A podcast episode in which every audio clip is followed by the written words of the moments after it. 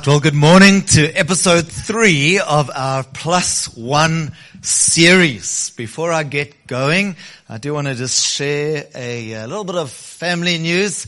Sadly, this week, two of our family have actually lost family. So Kathy has lost a brother and Mike Makubela has also lost a brother. And so please reach out to them.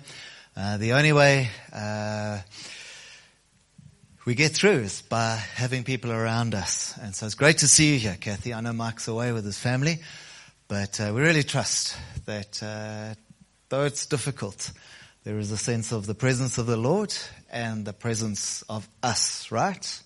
So if you have Mike's number, now's the time. You jump on your phone and you send him a text, and uh, you're welcome to reach out to Kathy. Um, this is our plus one series and we've spoken about being able to tell your story in two minutes. We said that. So we have two ladies that are going to come and tell us their stories in two minutes. So let's hear. Where's Jill and Yonga? Come quickly. Don't leave me in the, all on my own up on this front stage. These people are scary, man. there we go. Come. Come stand right here. The camera can get you. Perfect. Uh, two minutes. Over there. Nice. Well done.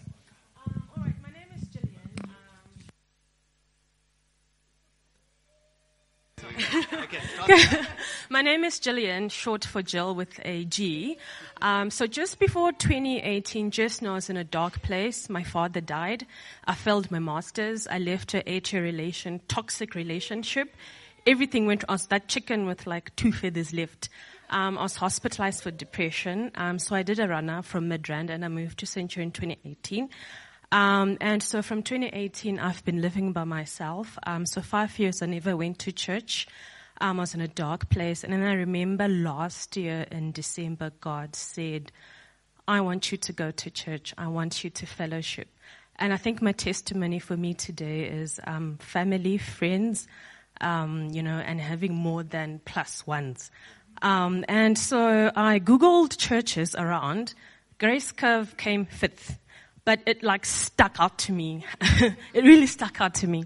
And I mean, I don't drive. I don't have a car. And I'm like, God, how are we going to get there?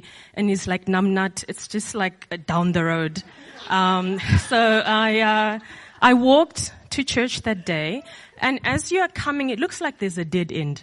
And I remember God was like, keep walking. You're like, Johnnie Walker, keep walking. So I, I mean, I came to church. Um, the first person I met was Mike he smiled. And he gave me his phone to register. Total stranger. I'm like, you trust people. Um, and then I sat next to a lady called Nondu. She smiled at me. The same day there was Blueprint and I came because I saw Candy. Um, but you know, the way Craig went through Blueprint, I said, "This is where I belong." God said to me, "You found a family here. You don't need to go elsewhere." Um, and then that day, Petal said to me, "Do you have a green book?" So I thought, "Okay, I'm foreign. Is it an ID?" And it was the Purpose book. So, um, so I joined Purpose. I tell you, in my five years of being alone in Centurion, within two weeks, going to purpose, I found ladies who live in my street. Down the road, Peter lives down the road. Yonga lives down the road. Tebo who lives down the road. Loretta lives down the road. Um, Nita and um, Beverly um, and uh, Beverly's amazing. And we came to her house. Um, and I just wanted to, and then Heda said to me, join hospitality. And I was like, that's, that's like free food. Um, I was like, uh, um, a Rusk fringe benefits. So I joined, but I do want to say the power of God. In five years, He restored to me family that I never had. Um, I'm alone here in South Africa. I don't have family here. Zero nada. It's just me, myself and I. But I don't want to lie to you since joining Grace Cove in January.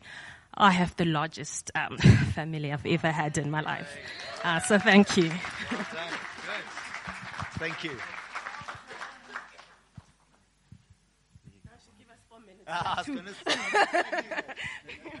Morning, church. Um, so, okay. Uh, I'm Yonga, and this is my son, B. Um, oh, Butlali, I call him B. the other day, a friend asked, does he even know his name? Like, yeah. And I asked him, and he's like, Angas. It's like, oh, okay. We need to start again. Mm.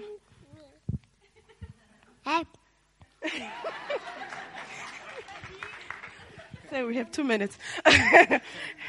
uh, so yeah, to share my testimony um, of how I think God restored my identity in Him. Uh, 2021, uh, 2020, um, I was pregnant with this little man, and we had a baby shower, which was meant to be a celebration. Unfortunately, uh, that night his dad was murdered. Um, 2021, I was then admitted at first. Um, I was diagnosed with uh, depression, severe depression, and they said complicated grief. So I was admitted, and I remember, you know, when his dad passed, I was so angry at God. I, I was so angry. I was like, why, why would you do that to me? You know, why would you do that to me? Uh, little did I know that when I was admitted, I remember, so every day we'd have um, sessions with psychologists and your a psychiatrist. I remember one night I went in and um, as I walked out from the session, so when I walked out, it was a passage. So when I walked out, I had a tap in the back. And I looked up. When I looked up, there was one spiritual moment I'll never forget. I saw a load lifted off my shoulder. I don't know how, but I could see it. And the more it went up, the lighter I felt. Because what I was struggling with uh, that they admitted me was because I wasn't accepting. Like I couldn't, when I was talking of him, I was talking of a present person, you know. Uh, when they asked me, can you think about life before? Like when I closed my eyes, it was just dark. I couldn't, I couldn't imagine my life before. I couldn't even imagine it after. So everything was just dark. But that night, when I got to my room, listen, I wrote all the letters they've asked me to write since I was admitted. I wrote, I accept that you are gone and I know that we are going to be okay. You know, I, I accepted everything. And from there, I think from, since I was, oh, then later on, um, I was, because I was diagnosed, right? And then they cleared me off everything. They said I was fine. And from there, God has been teaching me to be intentional. So I've always, I prayed, but you know, I squeezed in God in my schedule. But He taught me that you need to make time for me. So now I know that I need to make time for God. And uh, it's, and it's not even like everything is fine, but I'm intentional about it. I'm intentional about my time with Him. I'm intentional even about sharing my story because I know sometimes we go through things and we forget who our Father is. We forget that He, he can, listen, He's our Redeemer. In all that we go through, we have Him. So we have hope. You see, He's now. So God is great. well done. Isn't it good to hear stories? Great to hear. You realize all of a sudden, wow, I never, I never, I never knew you like that. I thought you were, you know, just surface level. Really good to be able to hear those stories. We'll do it again next week and next week, uh, just to, as an example, and then hopefully we all become more comfortable telling those stories. Can I give you the, the best secret for a good testimony? The shorter, the better. Leave them hungry; they'll ask for more. Okay, rather than filling them up. It's also good for preaching, I suppose.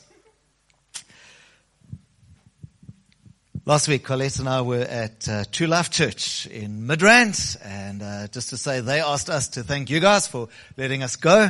And uh, great church. They planted uh, around COVID time, and they're hiring a school hall, and they're doing it hard. It's right in the early stages of the beginning, and uh, so um, thank you for sending us, and it was great to be there. We had a wonderful time. So if I asked you how comfortable you are about talking about your faith, like the two ladies did this morning, I wonder what you would say.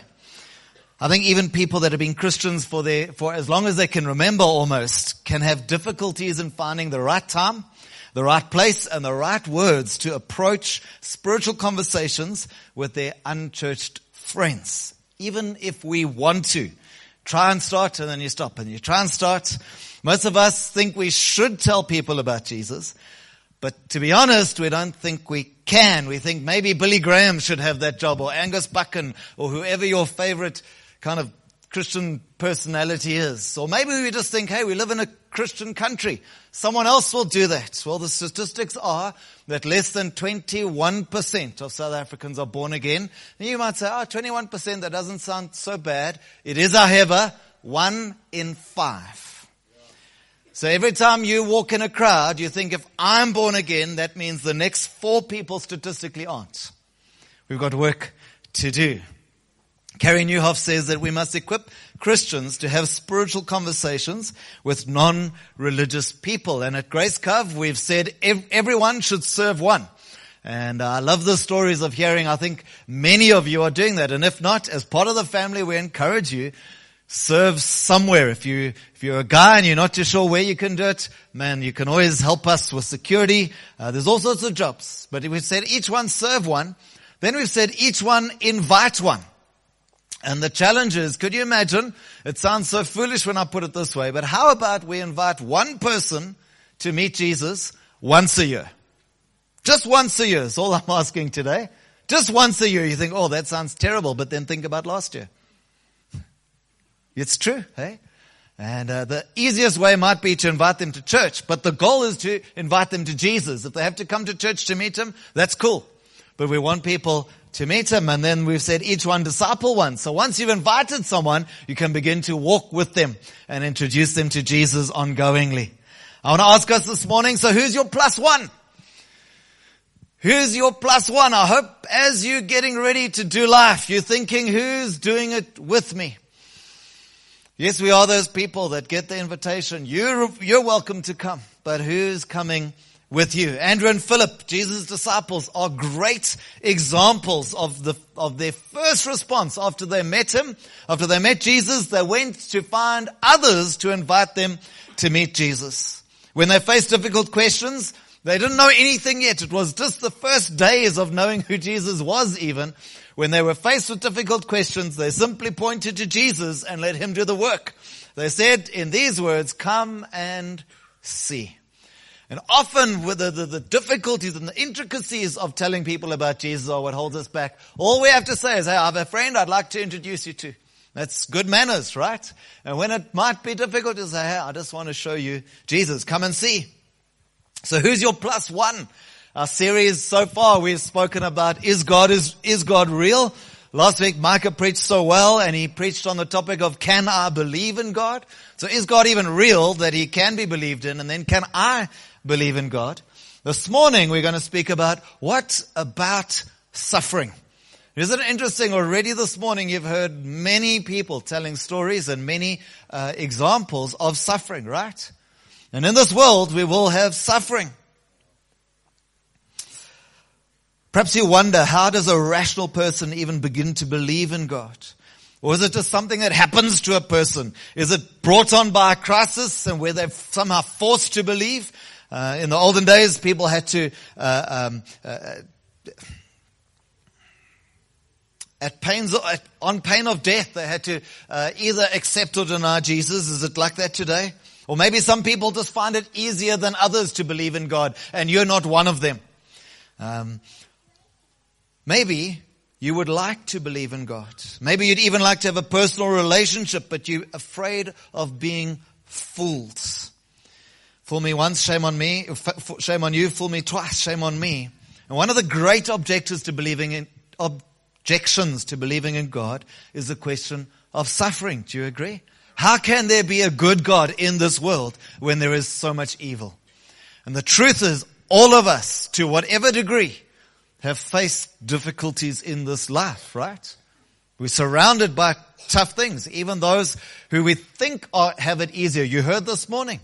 I would guess that both ladies that stood up on, on the platform, if you have met them, if you chatted them before, you probably thought, oh, these are great ladies. They've got it together. They seem, they present really well, don't they? And then when you hear about, wow, actually, they've been through some deep waters. It's easy to think that's not the case of others, only us. I'm the only one that has it as bad as I do. And the question of suffering can cause us to question God. How could good God allow suffering in this world? To be honest, it is a perplexing question, isn't it? Some would even say they lost their faith when they experienced great suffering. Or even personal, on a personal level, began to doubt that there was a God who cared for them when they suffered like they have. And for some, this is enough, enough to, to ex, enough of an excuse to turn their backs on God or choose not to believe in God. For some of us, it's just easier to believe that God does not exist than to try and do the work of figuring it out. How, when I see this, can these things still be true? The question we ask ourselves is how can God be good if suffering exists, right? C.S. Lewis, a great writer, um, struggled to come to faith. He, he was anti-God and he looked at suffering in the world and uh, it was the very suffering around him that stopped him believing in God. And then he eventually realized that his desire for God and justice actually pointed towards the existence of a good and just God. It sounds counterintuitive. He writes this, he says, my argument against God was that the universe seemed so cruel and unjust. But how had I got this idea of just and unjust? Where did the idea come from? A man does not call a line crooked unless he has some idea of a straight line. What was I comparing this universe to when I called it unjust? Often though the pain we experience is the natural result of our own choices and of living in a painfully broken world. Just as parents have to allow children to suffer the consequences of their actions. Remember those stories? If you're a mom or a dad, there will be consequences to this action. And sometimes we have to allow them to go through their mistakes so that they can learn and develop character. Sometimes a good God, the good father, has to allow people to suffer the consequences of their collective and personal sin. If you're a person, if you're a parent and you tell your child not to steal, but they choose to steal anyway, they will face consequences, right? Break your heart as a parent. Consequences will be there. But if the child then points the finger at you as the parent and says that their actions are the, conf- are the consequences of your responsibility, then that's not right either. Saying to someone this morning, in our culture today, everyone looks for an excuse for their lot in life. Everyone has it different to me. You don't understand where I've come from. You had privileges that I don't have, or you grew up in a place that we all look for reasons. The Americans are called a litigious society, right? They have to put little disclaimers on, on takeaway cups of coffee. Caution, contents hot. You know why they have to do that? Because someone bought coffee, drank it, burnt their tongue, sued the company because it wasn't their fault that they drank the hot coffee. It must be somebody else's fault. Because if it's my fault, I have to deal with the consequences and the realities of me making a mistake. People often choose to hold God responsible for things that they have chosen to do that result in one kind of suffering or another. This morning I want to look at three reasons why there is pain and suffering in the world. And I want to be as sensitive as I can because We've already said we all go through tough times. And to be honest, you might be there right now. I'm not trying to minimize or explain away. I'm simply wanting to point towards this fact that God is good despite. And as we talk about plus ones, one of the questions that you will have to wrestle with, and as we point to Jesus, others will wrestle with, and they'll bring it up over and over again. There's two big things that people use as excuses not to believe in Jesus. One is the church is full of hypocrites. And two is how can a good God allow evil in the world? And we can answer both of those. One, don't be a hypocrite.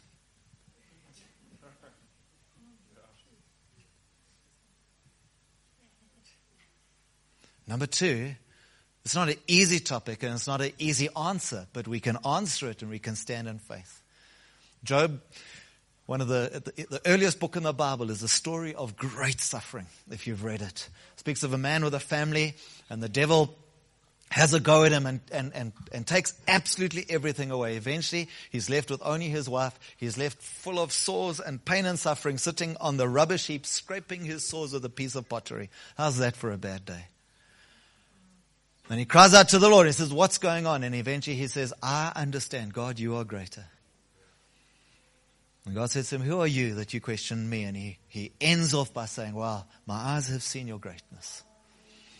Right from the beginning of recorded time in the scriptures, this is a question that we face and we can come to terms with. The first, the first point this morning is this of free will. Free will. Free will, firstly, uh, lives out in choice. You see, when God created the world, He created it to be good, right? Genesis chapter 1 verse 31, at the end of creation, God saw that all He had made and it was very good. Very good at the end of the, of the creation story. God himself created good. There was no evil. Right? They had, sin had not entered the world. God created good. And we point at God and we say, how can a good God allow evil? How can a good God create evil? God did not create evil. He created good. And he looked at the earth and he said it was good. There's an important difference between what God causes and what God allows. What God causes and what God allows. God created the world and He gave people free choice to obey Him and to live in His perfect creation or to rebel by going their own way and suffering the consequences. And that's what we see in Genesis. He created this perfect environment. He put a man and a woman to look after the world and He visited them every evening to walk in fellowship with them. And in that moment, they chose an action which caused them to be banished from that perfect uh, uh, environment. It's very easy to say, oh God, you set them up. God, you banished them. No, the consequences of their sin.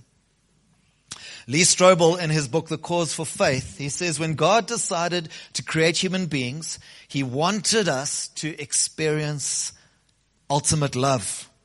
But to give us the ability to love, God had to give us free will to decide whether to love or not to love. Why does he have to do that? Because love always involves choice. You've watched the movies and, and read the books, perhaps even growing up, the formula is, is so obvious. You have, you know, the rich guy and uh, he's never sure whether the one that says loves him, loves him for his money or for himself. You've seen those movies? And very often you see the, the, the, the, prince or the rich person or pretending to be something that he's not, putting on beggar's clothes and then saying, will people love me for who I am? And how do I know that they'll love me for, for me or for what I give them? Yes? Think of the prodigal son.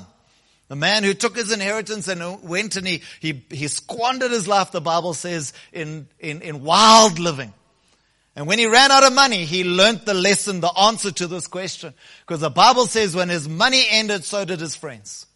He had lots of friends when he was the one picking up the tab. One more round on me, lots of friends. When his money ran out, so did his friends. Have you been there? Have you been there? How do we know? I want to sing. How do I know that she really loves me? It's the truth. And here we have God Thank you for the few of you that smiled. Here we have the God of all creation, the richest, most splendid being in any imagination. He creates a world whose primary purpose is that human beings could see him and receive him and love him. And he has this struggle. How will they know? How will I know if they love me? You see, if God did not give us the choice to hate Him, how would we have the choice to love Him? And love that's forced is no love at all. If you don't love me, you're out. You imagine? If you don't love me, lightning bolts from heaven. If you don't love me, it'll go so bad for you until you give in and say you love me. Is that love? Is it a good relationship where as long as the gifts come, love is returned? When the gifts stop, no love is left?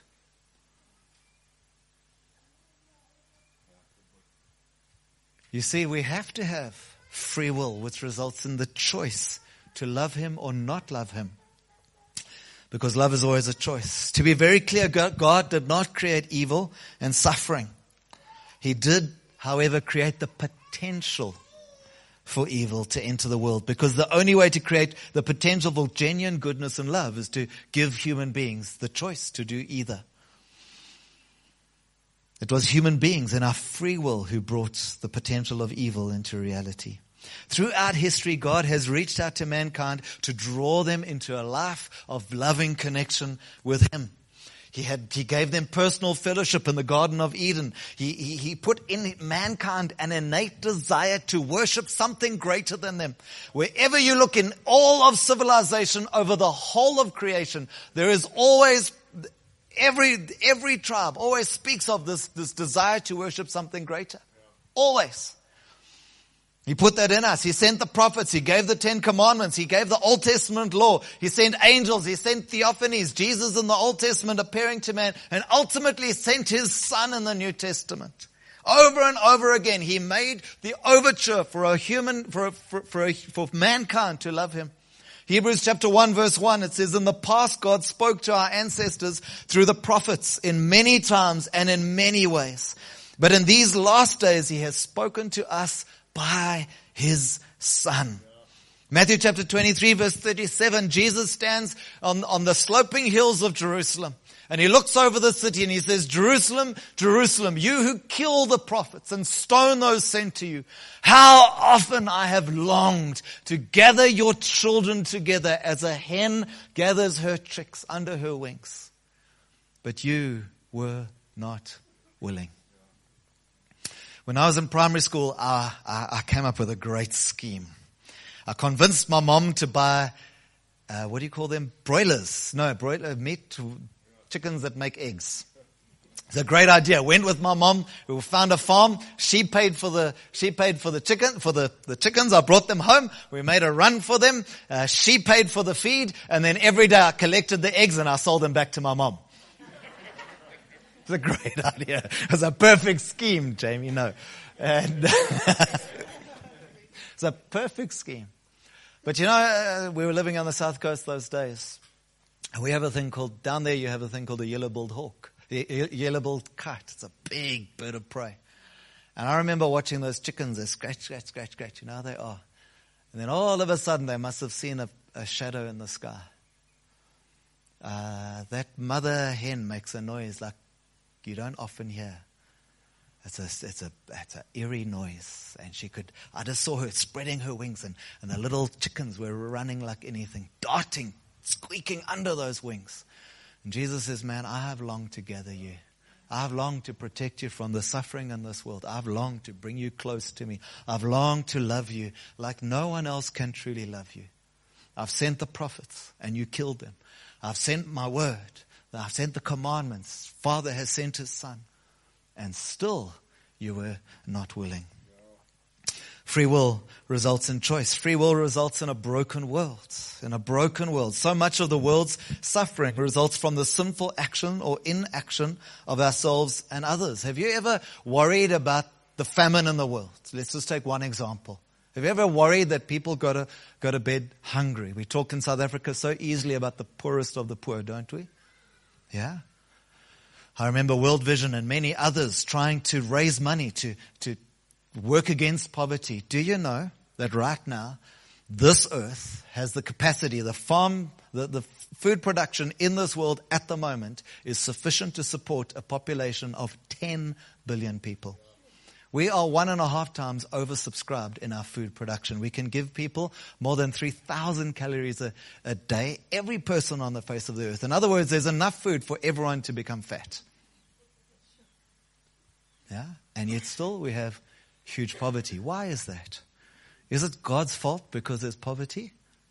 He's provided the food. The food is there. Somehow we as human beings can't get our act together to look after each other.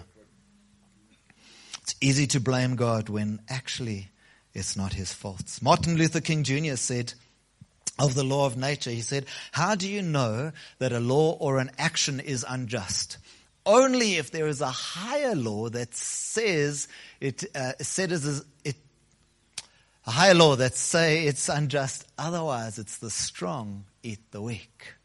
Unless there's some standard that we can appeal to, created by something larger than us, then who's to say it's just an argument what, what we should do? It's utterly natural in nature for the strong to survive and the weak to suffer. Am I right? Yeah, it's, that's how it works. We've got mongoose on the property. You've, you've hopefully seen them. They're like house cats in, in the church just about. And I tell you, if they get a chance, every once in a while, we see a little pile of feathers down there. I know, ach, shame, but that's how it works. The strong eat the weak in nature, right? That's how the natural world is set up. The fact is that there is inside of us a sense of injustice and even anger at suffering. And it proves that there is a God that designed us. We don't just come from nature. And some people might ask, but couldn't a good God have foreseen all of this suffering and then acted uh, um, uh, to stop it? No doubt he did because he knows everything. But I want to say that even if you're parents, we know that there's a very real, a real possibility that our children may suffer and we may have disappointment, pain, or heartache in life. Isn't that true? Every single person that, that uh, makes a relationship understands that I could be brokenhearted in a relationship. Everyone that tries to have children knows, even in the trying, that there could be heartbreak or there could be joy. Everyone who has a child knows that in that life there could be great joy or great disappointment, great suffering. They might even hurt you and walk away from you. And yet we still have kids. We still have relationships. We still try. Why? Because we know that there's also the potential for tremendous joy and deep love and great meaning. In creation, God has done everything over and over and over again to convince mankind to choose well that they might be gathered like a mother hen gathers their chicks. The third thing about free will is that we have limited understanding. Limited understanding. Tim Keller in his book Reason for God said the skeptic's view assume, assumes that if evil and suffering appear to be pointless to us, then it has to be pointless. Have you ever looked at something and think, why on earth is, does it work like that? I have a reputation in our extended family as uh, one who likes to take things apart, but I often struggle to put them back together again. One Christmas, Colleen's parents gave me an electric, uh, electric screwdriver, and of course I wanted to know what, how it worked, so I took it apart, and then I spent the rest of the Christmas holiday trying to figure out how to put it back together again. Man, I still haven't lived that one down. It's very easy for us to say, this part is pointless. Why do we need this part? And then it breaks. The skeptic says, if it doesn't make sense to me, it has to be pointless. There has to be no reason. And just because you can't see or imagine a good reason why God might allow something to happen doesn't mean that there can't be one. You see, the fact that the assumption that God would make sense to me assumes that the creator is subject to the creation. Wes is responsible for uh, all sorts of working parts on uh, Ford vehicles. And would it make sense for the bakkie to look at Wes and say, man, I don't need this leaf spring in the back. I'm sure I can do without it. It's ludicrous, right? Makes no sense. And I know some of you men picture your cars talking, so it can talk back. Makes no sense for the creation to expect that the creator should make sense to them. We have to come to terms with his being is greater than ours. Romans chapter 9 verse 20, it says, shall we, shall what is formed say to the one who formed it, why did you make me like this? Imagine the cow, if it was possible. At the moment of creation, God made the cow and the cow lifted his snout to heaven and said, I wanted to be a sheep. It's ludicrous, right? Hey? Imagine the river saying, I would rather be a cloud. Just wait. hey? Imagine the river saying, Oh, why do I have to go through the pain of the sun changing my state? Why do I have to lose some of myself to disappear into the air? Hey? And every crop in every part of the world would dry up and die if not for that. Just because the creation doesn't understand, the creator does not mean that he is evil or any less good. Joseph in the Old Testament was nearly killed by his brothers. They put him in a hole in the ground. They sold him into slavery. They told his father he had been killed by wild animals. He was falsely accused. He was sold again into slavery. He, he falsely accused of rape. He was overlooked for pardon. He suffered at every turn. And yet he chose to forgive his brothers and his oppressors. In Genesis chapter 50 verse 19, when they finally come to terms to repent for all they've done because he gets elevated to the prime minister of Egypt. And now he has the power to get back at them. He says this, don't be afraid. Am I in place of God? You intended to harm me, but God intended it for good to accomplish what is now being done, the saving of many lives. Just because we don't understand it does not mean that God doesn't intend it for good. Some of what we perceive as hardship is for our good. What about a mother taking just a tiny little baby for immunizations? Have you lived through that? It takes days for the kid to come right. The kid squeals. It's so painful. You imagine the child looking at the mother saying, you are evil to do this terrible thing to me. How would the mother even explain to the two month old baby what's going on? You understand? Sometimes what we perceive as for our worst is actually for our best. Someone has said this, it says that it'll all turn out for good in the end. If it's not yet good, it's not yet the end. Can we have that video, Hendrik? When I was told that my first husband Jim was missing in Auca Indian country, the Lord brought to my mind some words from the prophet Isaiah. When thou passest through the waters, I will be with thee, and through the rivers they shall not overflow thee. I prayed silently, Lord, let not the waters overflow. And he heard me, and he answered me. Two years later, I went in to live with the Indians who had killed Jim. Sixteen years after that, after I had come back to the States, I married a theologian named Addison Leitch. He died of cancer three and a half years later. There have been some hard things in my life, of course, as there have been in yours. And I cannot say to you, I know exactly what you're going through. But I can say that I know the one who knows. And I've come to see that it's through the deepest suffering that God has taught me the deepest lessons. And if we'll trust Him for it, we can come to the unshakable assurance that He's in charge, He has a loving purpose, and He can transform something terrible into something wonderful. Suffering is never for nothing. She went and lived with the people that killed her first husband.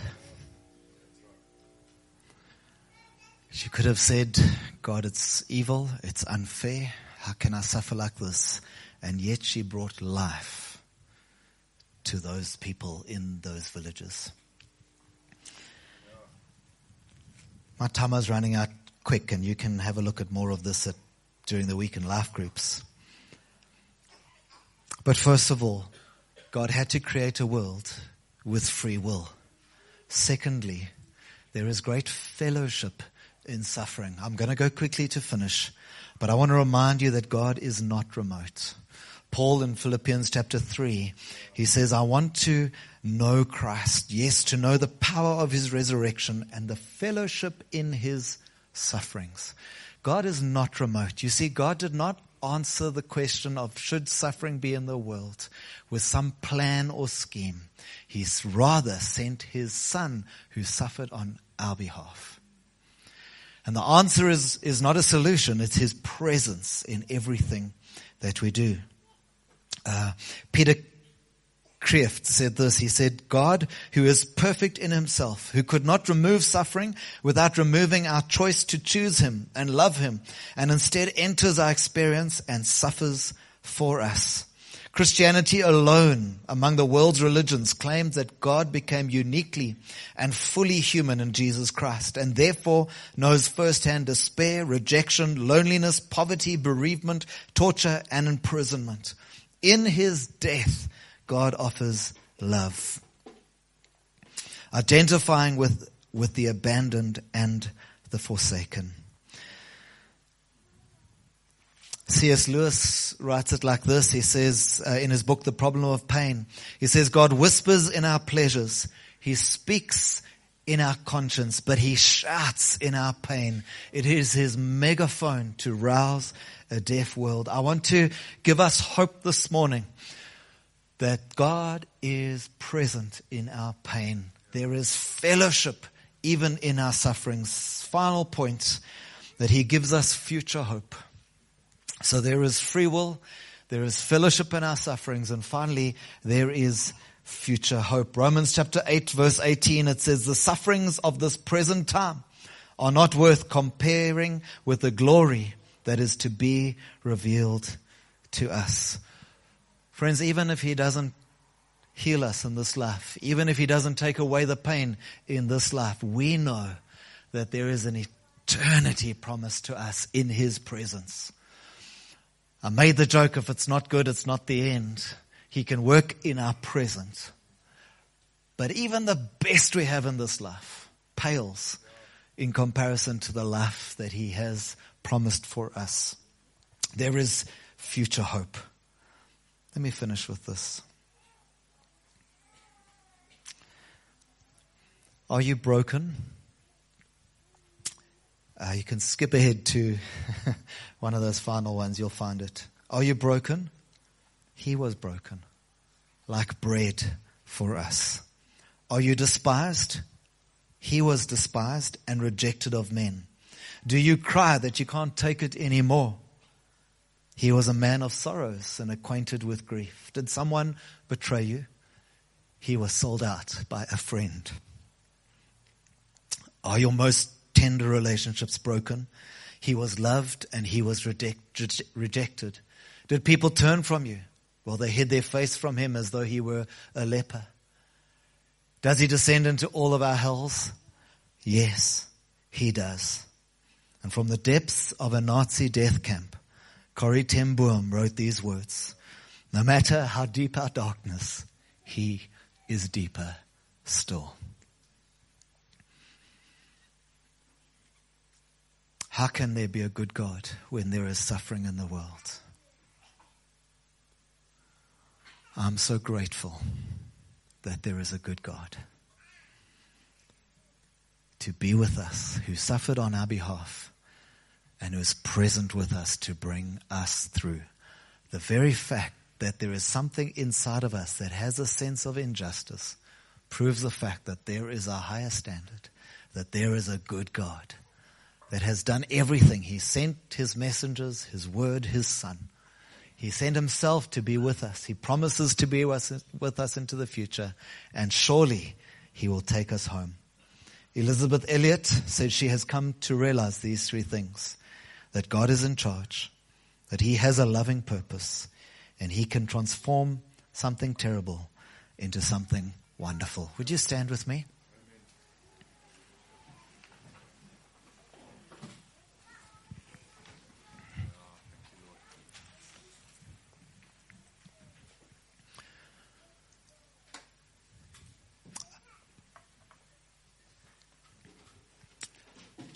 As much as this morning I've tried to make a credible argument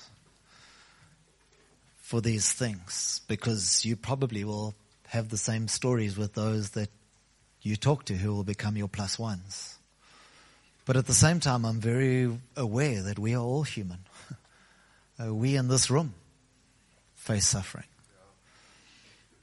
The one thing I know, that in the dark of the night, no argument settles my soul. No textbook, no great philosophy or solution. In my darkest moments, what brings me through is that my Savior is with me. Now, I trust you've heard me speak with compassion and not gloss over the facts this morning. I trust that you understand that we may face difficulty, but in all of these things, He is with us. He has made every offer to us, and He will walk with us, and He will bring us home. Father, in Jesus' name, I pray that you would put inside of each heart the deep seated surety that, Father, though we suffer and we face trials on this earth, you are good and you never leave us alone. I thank you for your presence in the good days and the bad days. And I thank you, Lord, that we have a future hope. This anchor for our soul, that you will bring us home. In Jesus' name. Amen. Cool. Thanks, Greg. Good, good word. And um, it's always, yeah. I mean, I, I'm just reminded again of of that thing of even if you don't believe, deep down you do.